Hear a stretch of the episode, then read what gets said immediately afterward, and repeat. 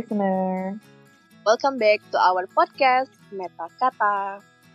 And again, here we are trying to serve a purpose for you. Okay, thank you for clicking this audio. Ya, dan hari ini kita akan ngebahas satu topik baru nih listener, yaitu uh, berhubungan dengan pandemi sebenarnya. Tapi kita nggak akan ngebahas terkait dengan seluk-beluk pandemi atau what is going on in the world today, tapi lebih ke hal apa saja sih yang berubah gitu. Uh, ketika kita mencoba untuk compare antara sebelum dan saat pandemi hari ini terjadi gitu. Nah jadi ada tiga hal yang akan kita bahas. Pertama kita akan ngebahas ada nggak sih gitu interest-interest baru yang kemudian akhirnya kita rasakan gitu selama pandemi terjadi uh, kemudian apa daily activity baru atau ya secara umum aktivitas-aktivitas baru yang kemudian kita lakukan setelah pandemi terjadi sebagai bentuk adjustment kita juga dengan new condition. Dan yang terakhir banget nih kita juga nanti akan ngobrol soal ada nggak sih sebuah awareness atau suatu hal lah begitu yang kemudian itu baru akhirnya kemudian kita sadari kita gain dan kita understand setelah pandemi itu kemudian uh, terjadi gitu. Nah, kalau kamu nih Beb, uh, setelah pandemi ini terjadi gitu kan, atau kemudian ketika pandemi menyerang dunia, uh, ada nggak interest-interest baru yang kamu kemudian rasa ketika pandemi ini terjadi? What do you think? Ya, yeah. jadi ketika negara api menyerang dunia ya, listeners, okay. rasa sebenarnya nggak selalu kemudian dampaknya negatif, tapi juga banyak sih hal-hal yang positif. Nah kalau interest aku setelah kemudian pandemi ini, aku tuh sekarang jadi tertarik sama belajar programming. Jadi aku belajar programming karena itu sebenarnya uh, peralihan dari apa yang kemudian waktu itu pengen banget nih aku wujudkan sebagai seorang data science. Nah, karena aku okay. merasa bahwasanya sekarang kebutuhan akan data itu penting ya untuk penelitian gitu kan terus untuk analisis jadi ibaratnya dengan data yang kemudian bisa kita ambil di online itu kemudian bisa membuat kita memahami how the world works ibaratnya kayak gitu jadi okay. uh, dunia bisa bicara dengan kemudian data-data itu dan itu banyak banget kegunaan uh, so aku berpikir bahwa itu tuh sangat penting untuk duniaku sekarang dan apa yang aku jalani saat ini. Terus juga kemudian bisa berguna juga untuk orang lain nantinya gitu. jadi sekarang aku lagi belajar coding belajar programming karena salah satu basic untuk belajar itu juga harus belajar coding. Terus kemudian aku sekarang punya interest yang baru berkaitan sama lingkungan ya. Aku sekarang lagi banyak banget baca-baca juga tentang lingkungan terus kemudian juga subscribe beberapa channel-channel tentang lingkungan hmm. yang kemudian bisa bikin aku tuh gaining banyak knowledge ya, terus bisa mengubah habit aku dan juga mengubah gaya hidup aku sih lebih tepatnya. Jadi aku sekarang lagi mikir-mikir lagi kalau misalnya mau beli barang, aku cari yang kemudian dia itu memang nggak bakalan membuat kita buang sampah dan kalaupun kita harus buang sampah, si kemasannya atau package-nya kita cari yang dia memang bisa didaur ulang kayak gitu. Terus kemudian kalau pergi ke mana-mana aku sekarang bawa shopping bag uh, dan aku juga uh, baca beberapa hal sih tentang lingkungan itu. Terus aku juga sempat bikin beberapa konten juga gitu untuk mengedukasi orang tentang caring sama lingkungan kita karena sekarang kita udah dalam fase yang perubahan iklim itu semakin bisa kita rasakan. Benar banget. Uh, terus selain interest di bidang lingkungan juga nutrisi gitu. Jadi aku tuh belajar tentang nutrisi juga maksudnya mengubah pola hidup kita karena sebenarnya kita nih yang kita butuhkan adalah bukan mengurangi jumlah makanan ya. Kadang orang lain kan suka kayak ngurangin jumlah makanan misalnya ngurangin karbohidrat secara drastis ya kita nggak bisa mikir bener. lah. Aku dari situ belajar tentang nutrisi yang benar itu kita harus menyeimbangkannya kayak gimana. Karbohidrat itu segimana terus kemudian juga protein segimana dan aku sampai kemudian download juga uh, ada apps uh, di situ appsnya sangat berguna banget untuk kita tuh ngelacak uh, jumlah kalori dan asupan yang baik untuk makan kita sehari. Jadi kita kalorinya masih tetap terpenuhi, tapi kemudian juga kita bisa tahu bahwasanya nutrisi yang masuk itu sehat. Jadi maksudnya kita bisa tetap dapat hal hal-hal yang bergizi gitu dari apa yang kita punya. Yeah. Kayak gitu. Ini kayaknya personal story ya. ini personal story. Nah, terus yeah. kemudian interest yang lain, aku sekarang juga punya interest untuk karena kita hmm, sebagai generasi muda tuh kayaknya kita harus juga belajar tentang hal-hal yang kreatif dalam menyampaikan opini ya. Jadi karena kreativitas opini itu kemudian bisa lebih mudah untuk diterima di sosial media atau juga platform-platform media di online jadi aku juga belajar gimana caranya untuk mengimprove dan juga membuat itu menjadi lebih menarik gitu untuk bisa interaktif ya lebih tepatnya untuk bisa kemudian disajikan ke hadapan orang jadi opini kita tuh nyampe gitu misalnya kayak belajar video editing terus juga belajar desain misalnya kayak belajar tentang komposisi dan lain sebagainya aku jadi mulai tertarik sama seni gitu loh beb semenjak yeah. ini itu jadi mulai kayak uh, aku jadi kayak mulai tertarik untuk melihat oh warna itu biar nggak too much kayak gimana ya gitu karena kemarin kayaknya aku too much banget ya maksudnya maksudnya yeah. iya maksudnya my fashion style itu more vibrant gitu loh kalau kamu kan minimalis kan gitu mm-hmm. kalau aku tuh kayak vibrant banget jadi kayak berani banget gitu mencampur-campurkan ya, warna sangat berani gitu. bener tidak tidak terlalu gimana dan aku belajar untuk kemudian memadu padankannya sesuai dengan konsepnya itu sih kayaknya interest interest um, okay. aku yang aku sadari. Kalau kamu gimana? Iya, tapi aku tadi suka sih sama yang lingkungan gitu. Menurut aku itu kayaknya sebuah uh, isu yang penting untuk semua orang. Sudah sangat perlu untuk kemudian orang-orang tuh punya awareness terkait dengan uh, care sama lingkungan gitu. Nah, kalau aku sendiri uh, beberapa interest yang kemudian aku rasa akhirnya bermunculan ketika pandemi kalau kata kawan ini ketika negara api menyerah gitu ya. Nah, aku tuh ngerasa uh, interest baru yang akhirnya kemudian mulai bermunculan setelah pandemi itu adalah satu terkait dengan manajemen keuangan. Uh, aku tuh ngerasa aku emang tipikal orang yang kurang dari sisi itu and my parents tell me a lot about that. Like, mungkin tuh kalau punya duit tangannya bocor. ya, yeah. jadi aku uh, ya lagi-lagi lewat platform-platform sosial media gitu. Waktu itu nemu satu video yang ngebahas terkait dengan manajemen keuangan dan akhirnya I start to feel more interest in that thing.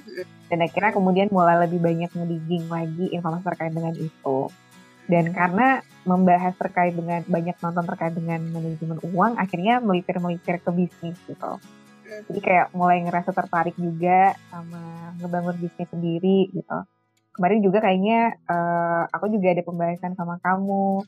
Tapi kayak masih pembahasan lepas sih kayaknya bagus ya kalau punya bisnis gini-gini gitu.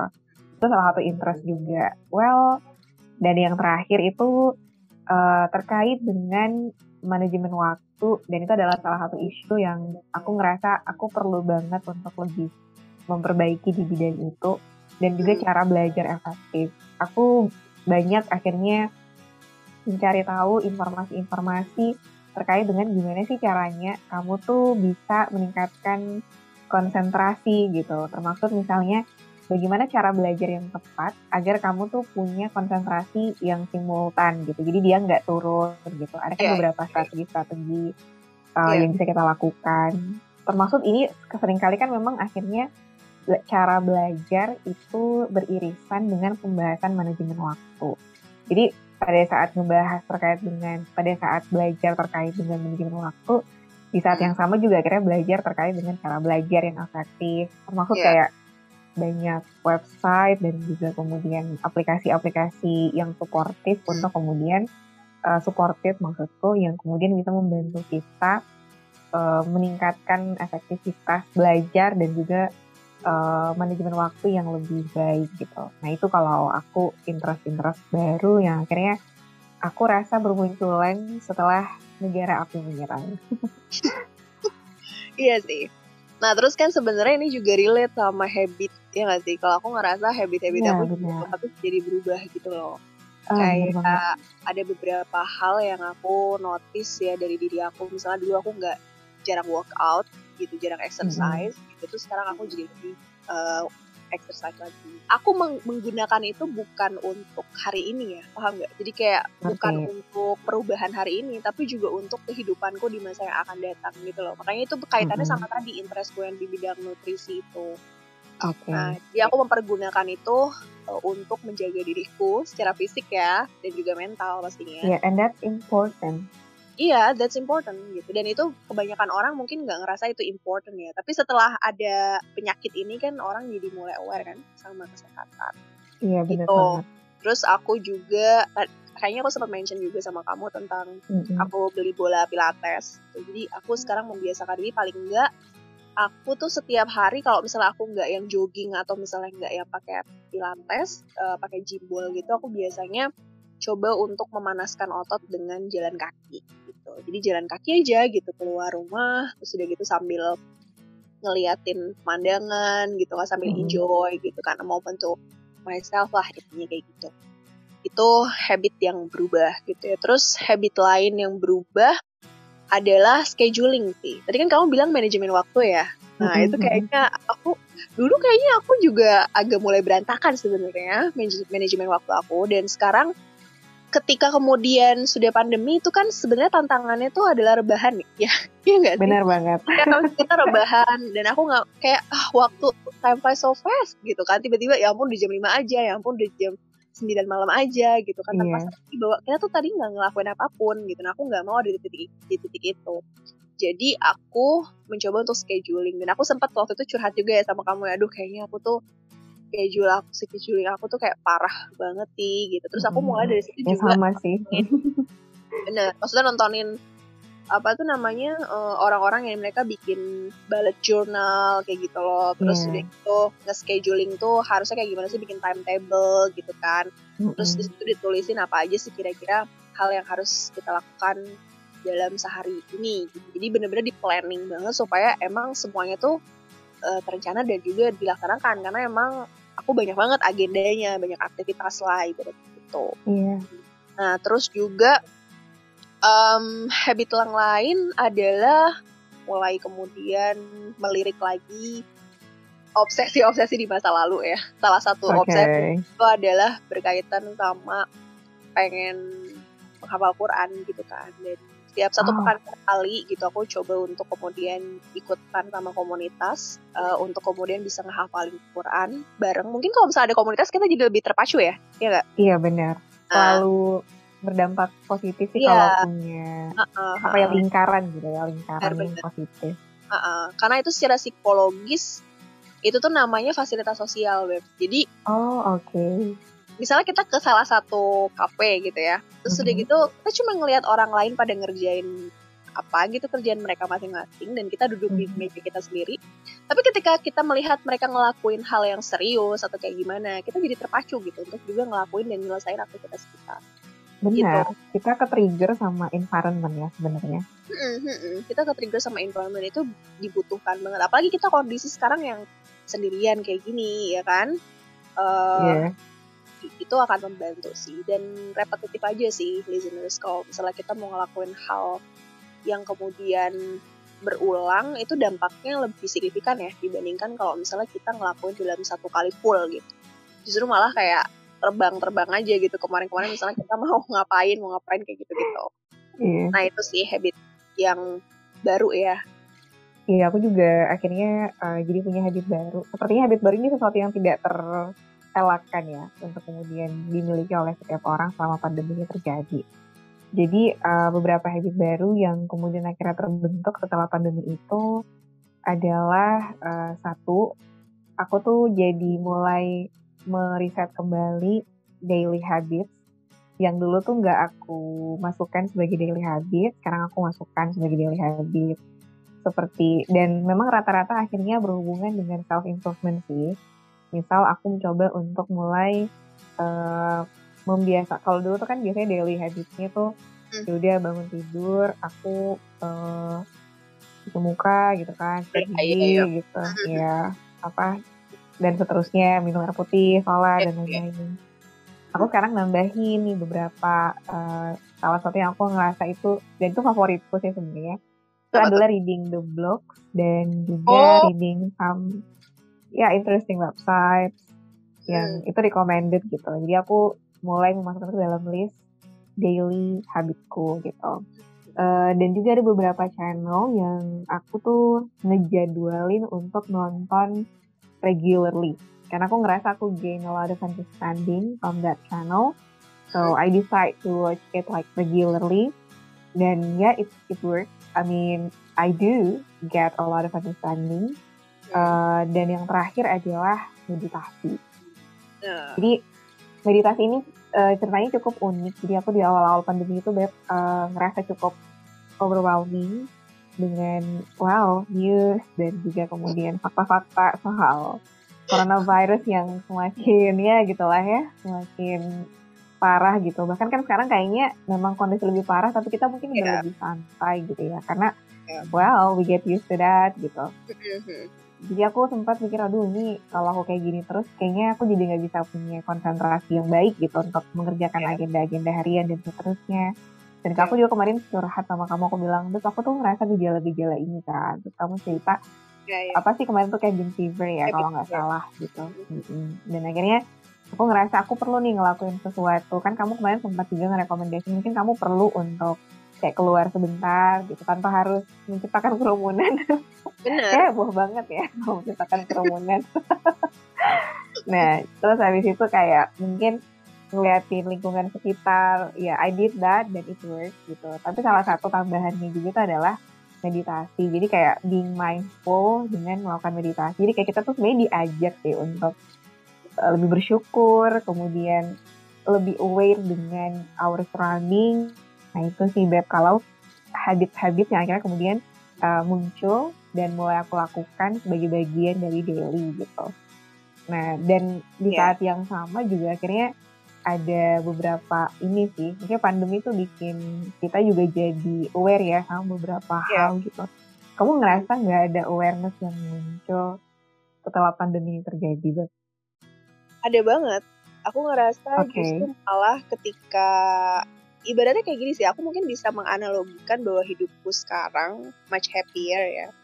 Walaupun dalam keadaan that's, yang, uh, maksudnya dalam keadaan yang ah kok lonely tapi bisa much happier ya bukan bukan maksudnya hmm. bukan jangan mengarahkan atau menspesifikasi ke lonelinessnya gitu tapi ke arah bagaimana kemudian uh, dengan pandemi ini tuh aku jadi punya banyak waktu untuk diriku sendiri. Jadi okay. itu cara aku untuk bisa kontemplasi diri merefleksikan diri dan bisa juga punya banyak waktu untuk berinteraksi sama diri gitu. Dan ketika punya banyak interaksi sama diri aku ngerasa jauh lebih happy dan juga aku jadi tahu sebenarnya apa sih yang kemarin tuh salah. Misalnya aku ngelakuin kesalahan gitu ya oh kenapa ya? Jadi aku punya banyak waktu untuk mikirin itu gitu kenapa ya? Oh aku jadi tahu terus aku jadi get to know myself itu jadi broader gitu dari yang aku tahu sebelumnya kayak gitu yeah. nah itu bantu banget sih buat aku mungkin karena dulu tuh aku lebih banyak ketemu sama orang ya interaksinya sama orang lain kayak gitu kan jadi nggak terlalu caring gitu sama diri tapi kalau sekarang aku ngerasa itu salah satu awareness yang paling terlihat ya, yang paling nampak. Jadi aku sekarang tahu bagaimana cara untuk menyeimbangkan itu. Kita tahu kapan kita berinteraksi sama diri, tapi kapan kita tuh ada buat sosial gitu loh, buat society. Mm -hmm. Jadi mengetahui di mana on off-nya kali ya gitu. Ketika kita yeah. misalnya lagi off, ya all out di off gitu. Kalau kita lagi on mm -hmm. sama orang lain ya kita all out juga di sana. Gitu. Jangan mencampur adukan itu. Jadi itu awareness yang paling berasa banget dan terus juga ini sih aku jadi lebih dekat juga sama Allah um, mm-hmm. dan when we know gitu maksudnya I have been finding kayak the relationship yang mm-hmm. bener itu ya semenjak sekarang jadi kayak lebih bersyukur lebih sabar itu juga terus lebih juga untuk mengontrol emosi kayak gitu kan mm-hmm. terus lebih segala-galanya lah maksudnya lebih deket secara batin ya secara emosi itu aku ngerasa emotional attachment aku tuh mm-hmm. sama Tuhan itu lebih deket sih Kuat. Setelah mm-hmm. uh, setelah pandemi itu yeah. mm-hmm. I think I I do feel the same thing that uh, mm. soal poin yang terakhir jadi uh, pandemi ini membuat kita tuh jadi menyadari bahwa ya manusia tuh lemah gitu ya Beth ya intelektualitas dan kapasitas yang kemudian uh, Tuhan tuh berikan kepada manusia pada akhirnya tidak pernah cukup gitu untuk membuat mereka uh, bisa hidup dan menentukan nasibnya sendiri gitu. Jadi itu adalah salah satu kesadaran yang well barangkali listener juga mungkin sadari gitu atau muncul juga di tengah-tengah kalian gitu. Iya. Yeah. Um, selain itu, selain terkait dengan uh, relationship atau kemudian hubungan sama Allah gitu, salah satu awareness yang aku rasa muncul itu adalah terkait dengan arti dari sebuah pertemuan sih. Jadi aku tuh kemarin uh, apa pas lagi pandemi kan lagi di Jogja ya. Uh. Uh, jadi ini tuh dalam case keluarga dan teman. Uh. I, I I enjoy every moment I spend with people. Um, ya semua momen tuh menurutku berharga gitu. Jadi selalu ada pelajaran sebenarnya yang kemudian bisa kita ambil gitu dan uh, hikmah gitu. Nah, ketika pandemi dan sendiri gitu kan di kota orang, aku jadi kayak lebih banyak berkontemplasi gitu kayak dulu sebelum pandemi sepertinya tidak ada hal yang menghalangi kita untuk gathering, kemudian bertemu gitu. Pas pandemi kayak kita harus lebih berhati-hati, harus lebih yeah. mengurangi intensitas dan seterusnya gitu. Jadi kayak aku merasa, wah, that was amazing to have such beautiful moment gitu. Yeah, Jadi akhirnya aku tuh berusaha untuk setiap momen yang kemudian kita jalanin bareng teman, bareng hmm. keluarga gitu. I'll try my best untuk sebisa mungkin menjalaninya dengan baik gitu. Jadi maksudnya uh, ya aku ngerasa jadi lebih mindful, jadi lebih ngerti, jadi lebih bersyukur terkait dengan ya arti daripada pertemuan itu sih. Maksudnya kayak banyak banget uh, berkah gitu yang Allah kasih dalam hidupku gitu. Ini aku jadi agak-agak emosional ngomongin terkait dengan ini. Iya kayak gitu sih dok. Aku ngerasanya yeah, gara-gara pandemi bikin aku aware gitu dalam hal itu tapi kayaknya emang mostly orang bakalan aware juga sih sama yeah. pertemuan ya maksudnya mm-hmm. ketika mereka sekarang dipisahkan sama jarak walaupun misalnya kita bisa ngelihat orang secara langsung di handphone atau misalnya kita video call atau apa itu kan nggak akan nggak akan bisa menyamakan ketika kemudian kita ketemu langsung ya kan? Karena vibe-nya beda kan gitu loh. Mm-hmm. auranya beda terus kayak positivity-nya juga beda gitu karena kita bisa ngelihat orangnya langsung kita bisa ngelihat gesturnya kayak gitu. Jadi perbincangan itu lebih menarik sih. Benar so, uh, listener semua jangan sampai juga kemudian melewatkan dan menyanyiakan momen-momen berharga di dalam hidup ketika kita bersama dengan orang-orang yang kita cintai ya nggak iya benar banget Beb aku tuh pernah dengar uh, ada kata-kata kayak gini ya pada akhirnya kita semua tuh hanya akan jadi memori di ingatan orang gitu. So pastikan hmm. yang tersisa adalah memori yang baik gitu. Baik, benar benar Oke, okay. jadi nanti pekan depan kita akan kembali lagi dengan yep. podcast yang lain. Mungkin pekan depan nih kita akan masuk ke segmen ya. Seperti ya, segmen yang kita perkenalkan di pekan yang sebelumnya, kita akan mulai segmen itu juga di pekan depan dengan guest star kita. Jadi tungguin terus dan nantikan gestar kita siapa. Oke. Okay? So, yeah. kita pamit ya. See you on the next podcast. Bye.